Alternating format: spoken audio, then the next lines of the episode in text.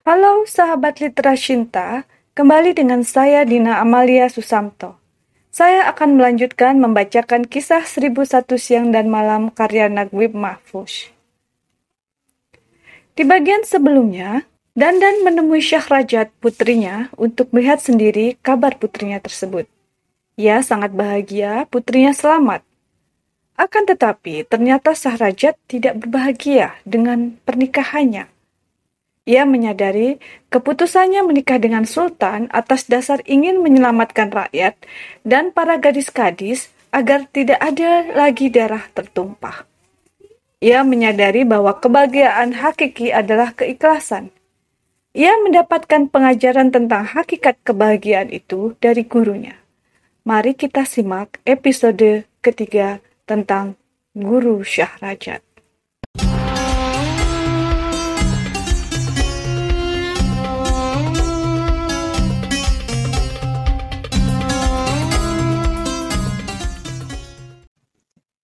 Syekh Syekh Abdullah Al-Balki tinggal di sebuah rumah sederhana di kampung tua.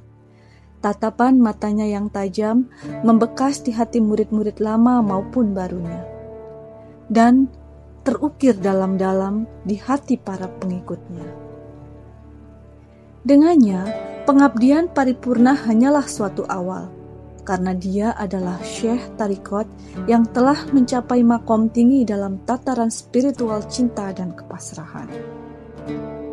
Saat dia meninggalkan tempat tafakur untuk menuju ruang tamu, Zubaida, putri satu-satunya yang masih belia, mendatanginya dan berkata dengan riangnya,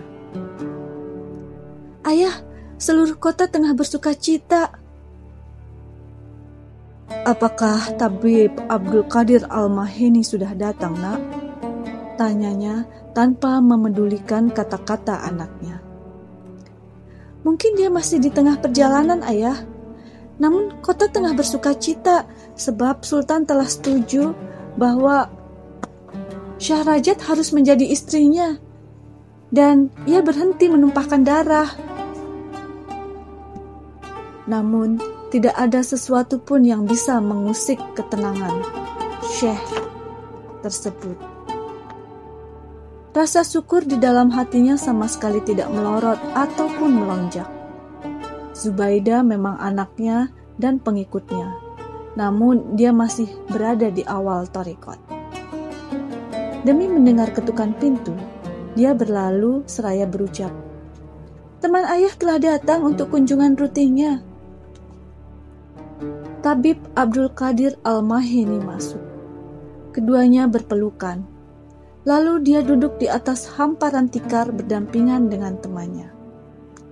Seperti biasa, perbincangan berlangsung diterangi sebuah lampu dalam sebuah ceruk kecil.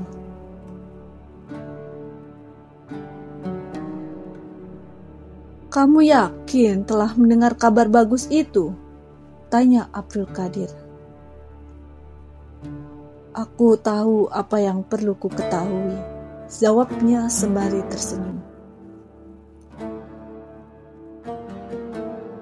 Orang-orang telah memanjatkan doa untuk Sahrajat.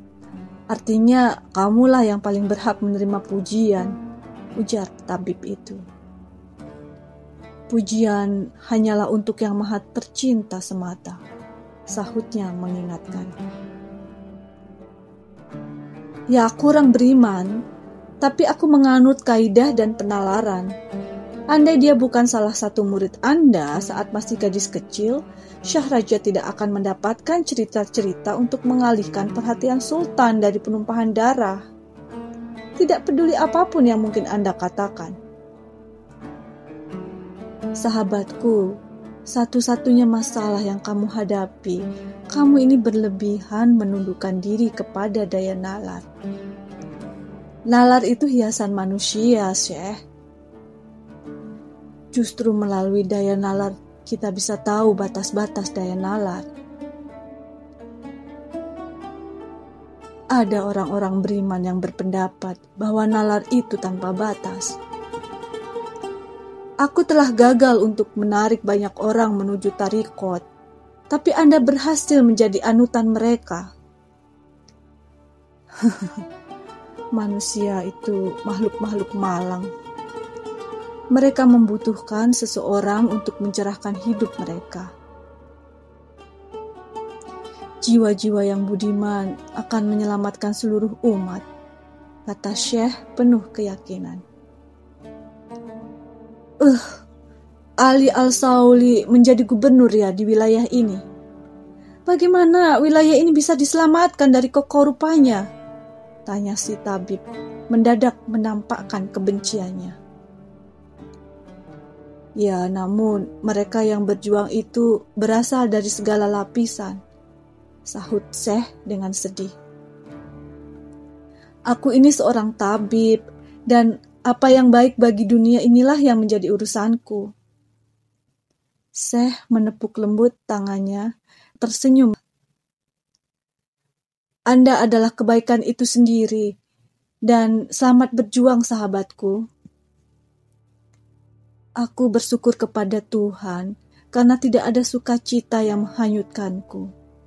Juga tidak ada duka yang bisa menyentuhku.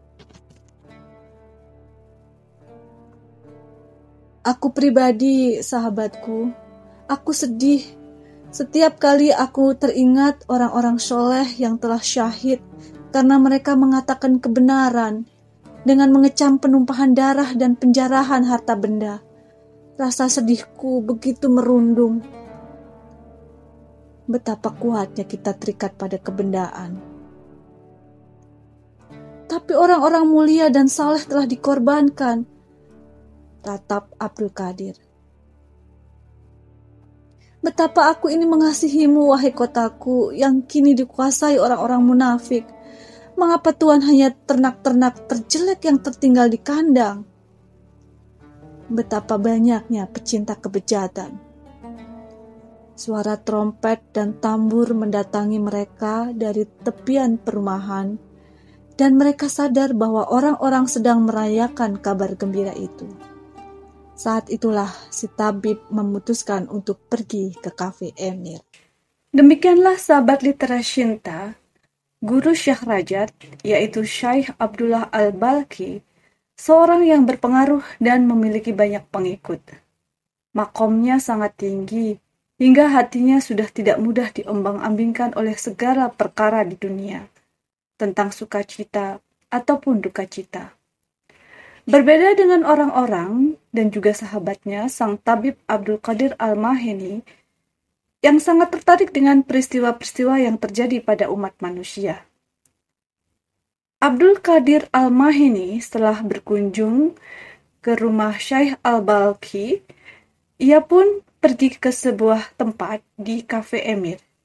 Ia ingin tahu kabar-kabar kota yang diperbincangkan di kafe tersebut. Siapa saja yang ada di sana?